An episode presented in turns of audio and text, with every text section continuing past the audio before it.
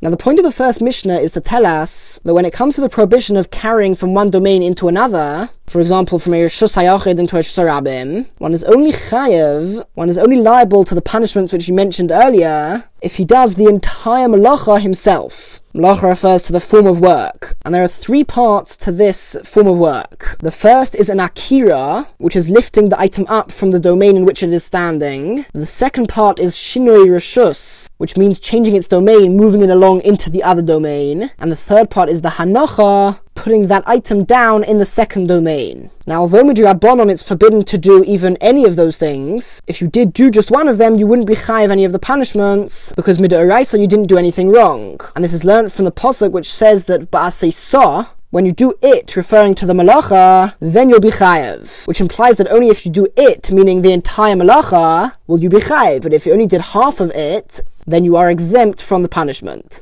begins the Masechta. Yiksiris HaShabbos, the melacha of carrying out on Shabbos, Shtayim Shein Arba, are two which are really four. And what that means is there are two scenarios in which one would break Shabbos mid And as we explained, that means that he lifted it up, moved the domain, and put it down in the second domain. But there are also two other scenarios where he would have violated Shabbos only mid and that's when he only does half of the malacha. And this applies bifnim for the person who is standing in a Rishus HaYochid, and exactly the same thing applies for somebody who is standing in a Rishus HaRabim, which times in Arba Bachutz, so there are two which are really four, also for the guy standing outside. Ketzad Hausa, what are we talking about? So the Mishnah sets up the case, it uses an example of He'oni, a poor person, Omed Bachutz, he's standing outside in Rishus HaRabim, Uval and the owner of the house, Bifnim, he is standing inside in the Rishus HaYochid. Of course, this would apply to anybody who's standing in any of the domains. This is just a simple example of somebody who is standing outside and somebody who is standing inside. So the first case is Poshet Onias Yodolifnim, the poor person. Remember, that's the person who's standing in the Rishus HaRabim in the public domain. He stretches his hand out inwards. So what that really means is he picks something up from the Rishus HaRabim brings it into the Rishus HaYochid, and he puts it down into the hand of the Balabayas, the person who owns the house. So he's done all three things. He did an Akira, he lifted it up, he did a Shino Rishus, and the Hanocha, put it down or if he takes something from the Balabayas' hand, so he lifts it up in the other domain, then moves it into his domain, the Haitzi brings it out, and then he puts it down in his domain. In that case, again, he did all three things, and it makes no difference which way around he does it, and therefore in both those cases, He'oni Chayev, the poor person, is obligated. And of course, in this case of Balabayas Potter, the Balabayas is exempt because he didn't do any of those three things. And now we're going to have exactly the same thing, but for the man standing inside. Posher Balabayas is Yola Lachutz. The Balabayas who was standing in the Rishus HaYochid stretched out his hand outside, so he lifted something up, changed domain, and he put it into the hand of the poor person, or if he lifted something up from the Oni's hand, from the poor person's hand, brought it into his domain, the Hichnes, he brought it in and then put it down, Balabais Chayev. In that case, the Balabais is obligated the Oni Potter, whereas the poor person will be exempt. So, so far we've listed the two cases for each person which are forbidden mid Araisa, and therefore he will be liable to the punishments. And now we're going to list the two cases for each person, which since they only do half of the Malacha each, they'll be exempt from the punishments. However, as we explained, it is still forbidden mid Rabbanon. So what are those cases? If the poor person stretched out his hand inside with something in it, but instead of putting it down, the balabayis.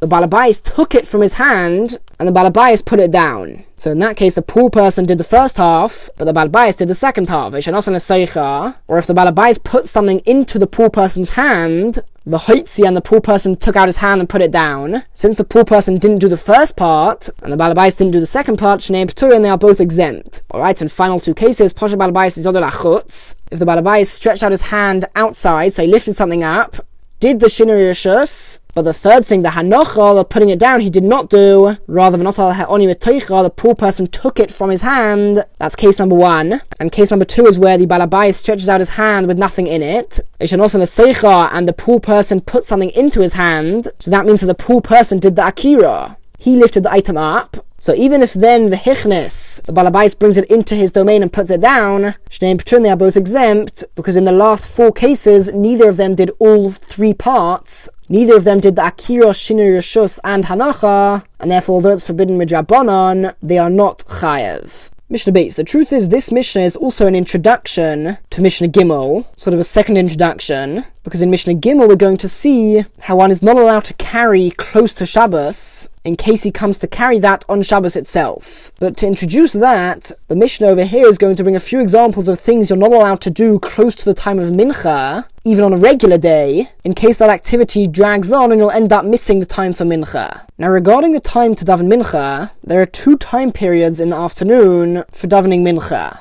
The main time and really the ideal time to daven mincha is mincha ketana, and that refers to the last two and a half hours of daytime during which one should daven mincha. However, already from six and a half hours into the day, so that means five and a half hours before the end of the daytime, one can daven mincha, and that earlier time is known as mincha gedola. Now, according to the way we're going to understand, when the Mishnah refers to mincha, it's talking about mincha gedola, which is the earlier mincha, six and a half hours into the day. And the Mishnah says, sapar, one may not sit in front of the barber, he cannot begin to have a haircut somach la mincha, close to mincha, and this means within half an hour before the beginning of mincha gedola. So that means six hours into the day, which is actually midday. Already from midday, one is not allowed to do this activity in case something happens, such as the scissors breaking, and I have to wait for a long time, and it might end up being that he will miss the time for mincha altogether. Says the Mishnah, Ad is palel until he davens. So if he's davened mincha already, once he's done that, then he can begin to have a haircut. On a similar note, konis adam la one may not enter a bathhouse to wash himself. It could get very hot there. He might faint so he'll miss davening. One can't enter a bursaki, which is where they would work on animal skins to turn them into leather. So even if you're not going to work on the leather there, you're not even allowed to enter that room, since if you see something needs to be done, you might do it, and that could be a very long process, which might make you miss the time for mincha. One cannot eat even a tiny meal, in case he ends up eating a larger meal, and it dragging on until after mincha can be davened. One cannot begin to judge a case in court, or even just to give this final sentence. A judge cannot even give a decision before he's davening mincha, in case somebody might argue on the decision, and they might enter lengthy discussions, even past the time for davening mincha. However, says the Mishnah, all of these are just rabbinic decrees to prevent one from missing the time to daven mincha. And the rabbinic decree was just that you cannot begin to do this because it might come to drag on and you'll miss mincha. So the Mishnah says, if you've already begun doing it, and in fact, even if you began doing it when you weren't allowed to, let's say at seven hours into the day, you began doing one of these things, ein mafsikin, you do not need to stop because in most cases it does not drag on for so long. Now, if it does drag on, of course, you will have to stop before the time of mincha ends in order to daven. But before then, you won't need to stop as long as you are careful not to miss the time for mincha. Now, the last case of our Mishnah is discussing something totally different, and that is Talmidei Chachomim who learn Torah all day. They don't have any other job, and all they do is learn. Says the Mishnah, Mafsikin increase Kriyas Shema, they have to stop their learning in order to recite Kriyas Shema during its right time, because Midoraisa, the Torah commands that one has to say Kriyas Shema twice a day in a specific time. So you cannot allow that time to pass. However, when it comes to Shemona Esrei, Midoraisa, at least according to many, the mitzvah of prayer is just to pray once a day. There's not a fixed time during that day where you have to pray. And therefore, these righteous people who learn all day do not need to stop their learning in order to daven Shemona Esrei in its right time, since Torah learning is considered a greater mitzvah, and at least the Eraisa one does not need to daven Shemona Esrei at a specific time, and therefore they should not stop in order to daven Shemona Esrei. Mishnah Gimel. So finally, we've arrived at this case which we've been introducing for the first two Mishnahs, and the Mishnah tells us, a tailor may not go out with his needle, and we're discussing a needle which is attached to his item of clothing. So he stuck it into his clothes. He cannot go out like that, close to the time that it will get dark on Erev Shabbos. So within half an hour, in case he forgets that he has that attached to his clothes still, and he'll go out like that on Shabbos itself. So he would have ended up transferring that from one domain to another, which of course is forbidden. Now the Mishnah implies that a regular person who is not a tailor could go out with a needle. And the reason for that is because for a regular person to have a needle attached to his clothes is not the normal way that he would carry a needle. And therefore, even if he does carry the needle in that way on Shabbos itself, he won't be chayav because he isn't carrying it in the regular way. So although it is forbidden midrabanon to carry it even in an irregular way on Shabbos, since doing it on Shabbos itself is only midrabanon, they didn't decree that you cannot do that before Shabbos comes in. However, since for a tailor, that is the regular way of him carrying a needle, so for him it's forbidden even before Shabbos, since if he did it on Shabbos itself, he would be chayev. Similarly, a scribe cannot go out with his quill on Erev Shabbos close to when Shabbos comes in. And once again, over here, we're talking about where he carries the quill in a way that only scribes would carry it. For example, behind his ear. So if he did that on Shabbos itself, he would be chayev, and therefore midrabanan he can't even do that before Shabbos. However, since a regular person, if he were to carry it in that unusual way on Shabbos, he wouldn't be chayev. It's only forbidden midrabanan. So before Shabbos, it is permitted. The Mishnah now goes on to discuss a couple of things which are forbidden midrabanan on Shabbos itself, in case you come to do a forbidden thing which is midaraisa. Lo yafala es kelav, one cannot remove the lice from his clothes, v'lo yikra, nor may he read l'ur er haner, by the light of a lamp, because the lamp was made up of a wick and oil, and as more of the oil was used up, the flame would get less bright, and to fix that one was able to sort of tilt the lamp and move it about a bit to get more of the oil absorbed in the wick. But of course, that is forbidden on Shabbos, just like it's forbidden to light a fire, you can't increase a fire. And so, since when you're removing light or when you're reading, you need quite a lot of light, you can't do these things next to a candle, next to a lamp, in case you come to tilt the lamp, which would be breaking Shabbos. Now the Mishnah mentions an exception to that, and Be'emes Omru, in truth the Chacham said Hachazon, which in this case means a teacher of children,